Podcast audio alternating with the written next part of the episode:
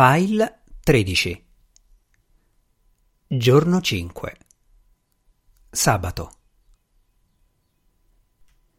Il previsto abbassamento delle temperature è rimasto negli annunci dei meteorologi. Il risveglio è pesante, impastato al caldo.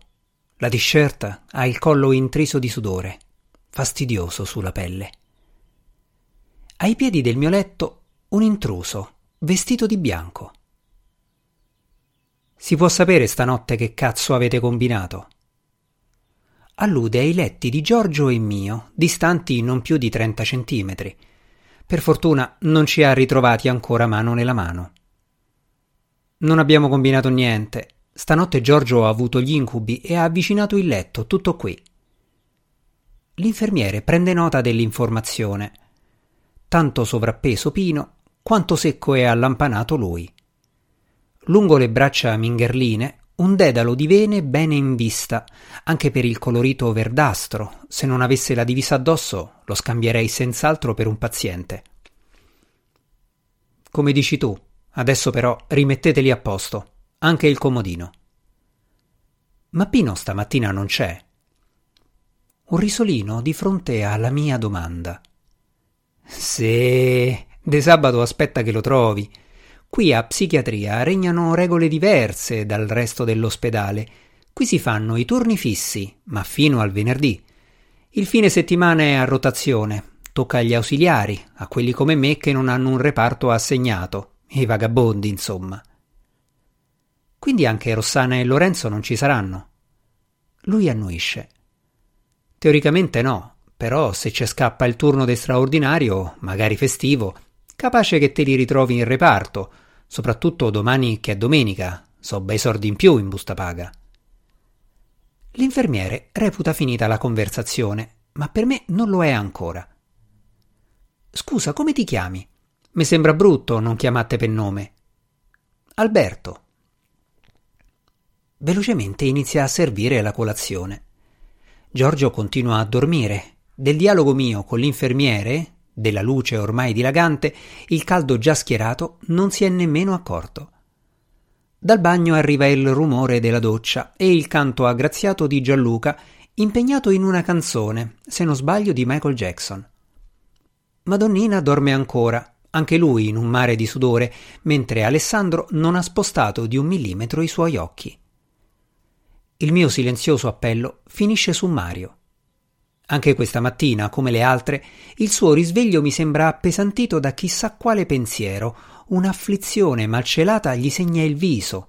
Intanto mette ordine sul suo comodino. Tutto deve essere collocato con precisione assoluta. Le scatole di medicine, il tovagliolo, le posate. Buongiorno Mario. Quanta rassegnazione nel sorriso con cui ricambia. Tutto bene? Come risposta torna a occuparsi del suo comodino. Mi alzo e gli vado vicino. Dalla finestra aperta non un filo d'aria.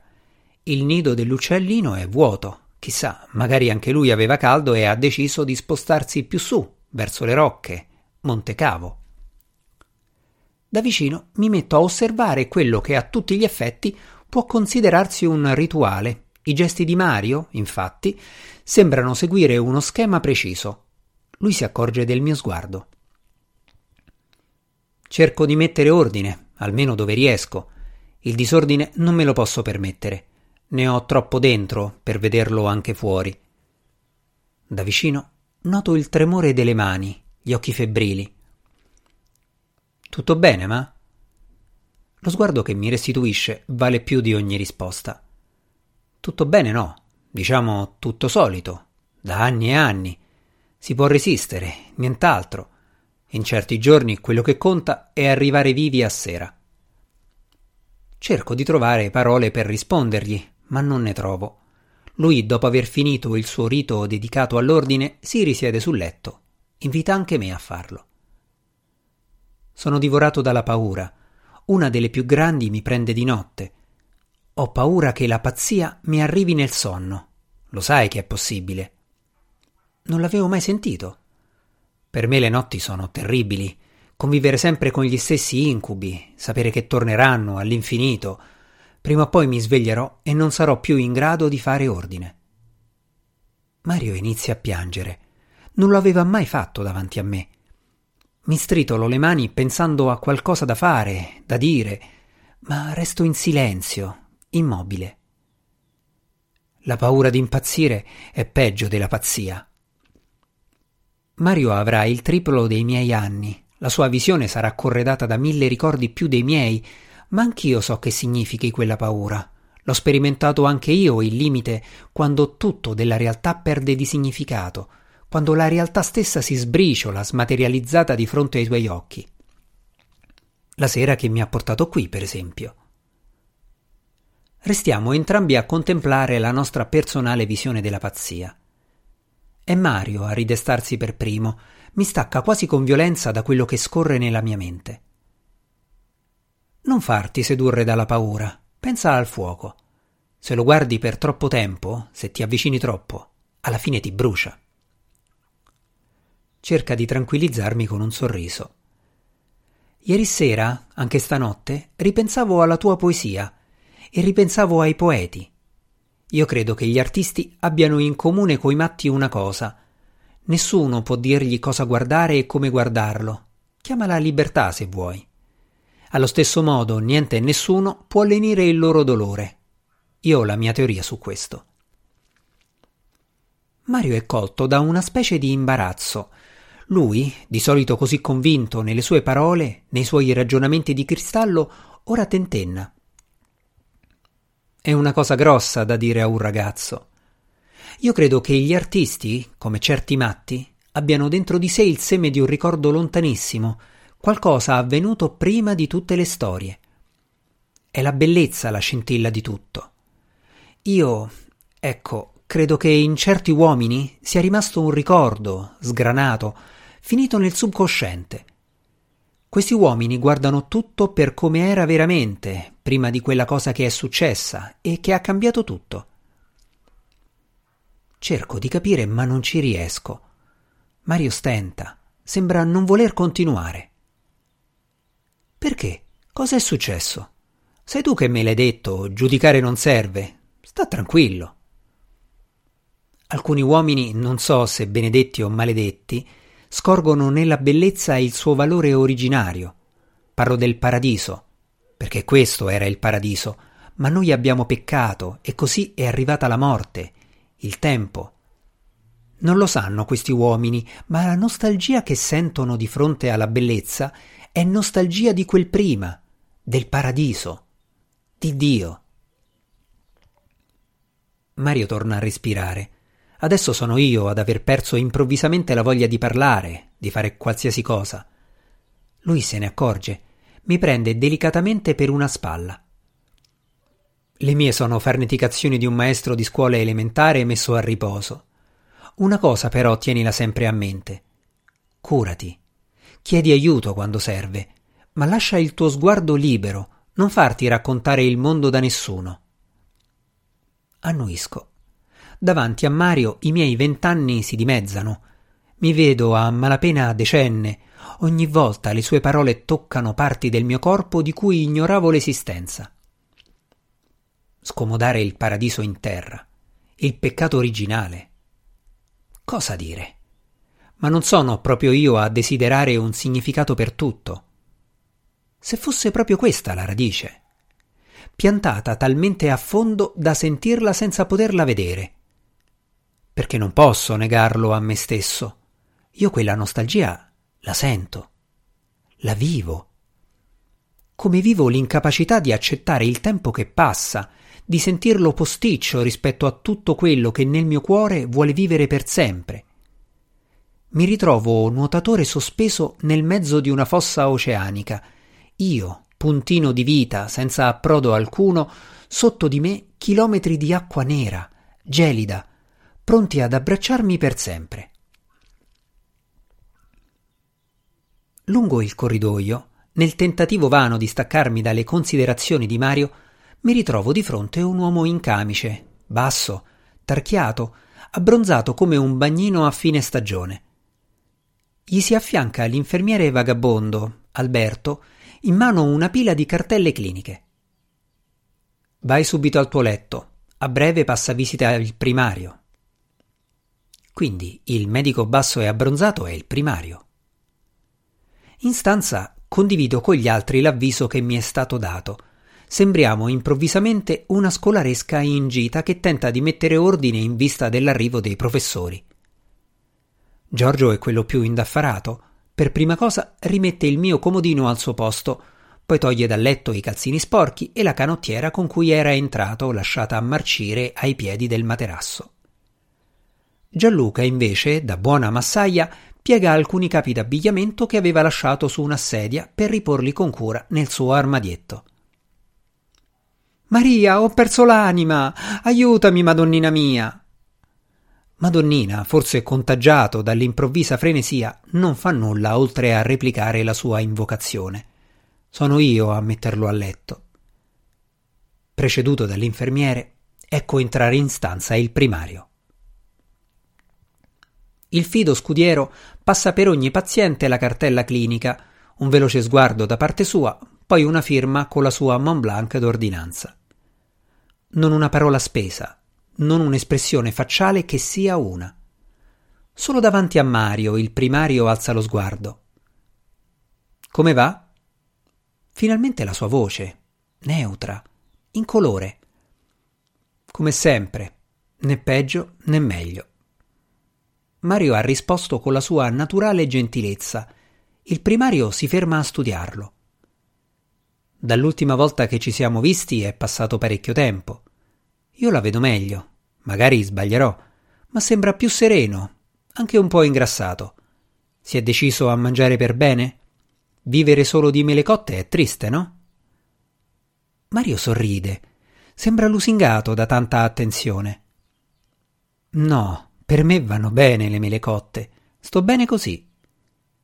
Il primario, per nulla convinto né contento, alla fine annuisce. Come vuole. Durante la settimana sto in ambulatorio per le visite, ma se vuole parlarmi, chiedere qualcosa, lo dica agli infermieri e io salgo. Grazie, professore, non mancherò. Il primario e l'infermiere escono dalla stanza. Ah ma, ammazza! Che avete fatta la comunione insieme? È stato così gentile, a noi manca una parola. Gianluca, facile alla gelosia, si è rivolto a Mario neanche troppo scherzosamente. Ci conosciamo da tanti anni. Lui è stato il medico del mio primo ricovero in questo ospedale. Tu eri ancora un bambino. Intanto dalla finestra un odore intenso di bruciato. La sentite pure voi sta puzza? Mario si affaccia, io lo raggiungo. Non molto lontano, disperso nella campagna ai piedi dei castelli romani, un rogo enorme. C'è un incendio, ma è distante. Sono io a rispondere a Giorgio. Se possibile, l'aria fuori è ancora più calda di quella dentro la stanza. Resto a fissare le fiamme avvitarsi nel cielo, sempre più alte, ipnotizzato dal loro ballo vorace, insaziabile. Mi ridesto solo per il caldo. Il sole è al suo massimo, brucia a picco sulla testa. Stasera la nazionale gioca la sua prima partita ai mondiali contro l'Irlanda. Per giunta è sabato sera. Un'amarezza incontenibile accompagna questo quinto giorno di TSO. Scene su scene prendono vita addosso alle pareti bianche del corridoio. Vedo i miei amici, in formazione completa, tranne me ovviamente, pronti a godersi la serata e la partita, al colmo del divertimento. Poi tutti verso Roma o il mare, a finire una nottata appena cominciata. Invece eccomi qui, solo, senza attese da consumare, senza uno straccio d'idea che mi permetta di far passare il tempo. Il piagnucolio lungo il corridoio si ferma all'altezza della porta che separa noi dai cattivi, in realtà dalle donne. È aperta. Forse l'ha lasciata così Alberto durante il giro assieme al primario. Spingo la porta. Il corridoio è identico al nostro, solo le foto alle pareti sono diverse. Da noi ci sono quelle dei castelli romani, da loro quattro scorci di Roma. I fori imperiali, il Colosseo, sull'altra parete il Pantheon e Caracalla.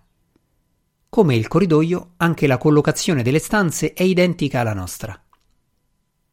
Non arriva una voce, segno di vita qualsiasi. Senza rumore alcuno esce dalla stanza dei pazienti una figura vestita di nero, i capelli corvini lunghissimi. La curiosità che non vuole cedere alla paura. Accosto, ma non chiudo la porta. È una ragazza. Il fisico robusto, i fianchi larghi. Non si è accorta che la sto guardando. Un brandello diviso alla volta, alle medie, forse alle elementari, oppure in una delle tante comitive prese e abbandonate. Io la conosco. Dovrebbe essere di Pavona o Albano. Anche lei sembra giunta nel corridoio per il mio stesso motivo. Perdere tempo, svagare un poco lo sguardo.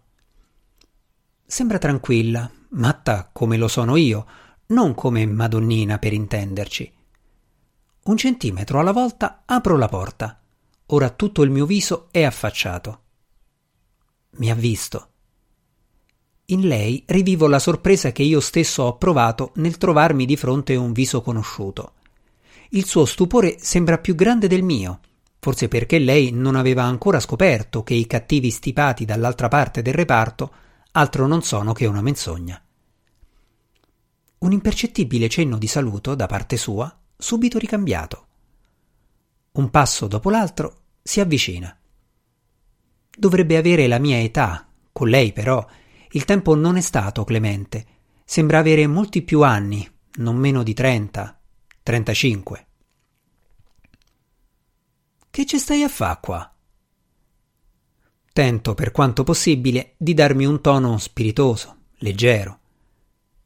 Lei alla mia domanda fa spallucce, non risponde. Intanto passo in rassegna la mia vita nel tentativo vano di collocarla nel luogo che ci ha messi uno a fianco dell'altro. Scusa, sarà sto posto, ma non riesco a ricordarmi io e te dove ci siamo conosciuti. Alla fine non mi restava altra possibilità. Lei ci rimane male, non fa nulla per celare il dispiacere. All'oratorio, a Pavona. So Valentina, non ti ricordi? Le parole hanno il potere di infilarsi nella memoria e di tirare fuori le immagini giuste. Le mie prime uscite di casa, appena quattordicenne, una scorribanda dietro l'altra. Certo, eravamo proprio ragazzini. Lei sorride, si avvicina. Sì, ti ricordi di questo? Mi mette sotto agli occhi la mano destra, grossa, scura. All'anulare quasi ricoperto dalla carne, impossibile da sfilare, un anello. Resto a guardarlo, tentando di attribuirgli un significato, qualcosa, ma non mi viene in mente nulla. Non ha alcun valore, al posto delle pietre dei pezzi di plastica, da sorpresa delle patatine. Questo è l'anello di matrimonio, mio e De Francesco, ma lui è sparito. Un chiodo mi pianta davanti agli occhi una visione tutto diventa chiaro. Un pomeriggio estivo come questo, il campo da calcio di Pozzolana, le cicale in coro, ma più forte di tutto la nostra voglia di ragazzi appena sbocciati. Una smania, un fuoco di sguardi verso le ragazze, i loro corpi sognati, mai toccati nemmeno con un dito. Francesco era il più grande, avrà avuto sedici anni, andava in giro su un vespino tutto modificato. Lui mi ha fatto l'amore tre volte, poi non so che gli è successo. Io l'ho aspettato tanto. Alla fine l'ho detto a mamma e papà. Loro mi hanno iniziato a di puttana, puttana. Io ho preso a sbattere la testa al muro, a mangiare il cartone. Ma Francesco ancora deve tornare. Io l'anello suo non l'ho mai levato. Guarda quanto è bello. Un senso di vertigine. Le vene dei polsi che battono, impazzite, la voglia che tutto sia solo un incubo infame. Valentina non può saperlo, ma il ragazzo che è davanti a lei, quello che tenta di nascondere il dolore guardando altrove, proprio lui, è uno dei responsabili, un correo della sua malattia mentale, di tutta la sua vita. Ricordo perfettamente i preparativi.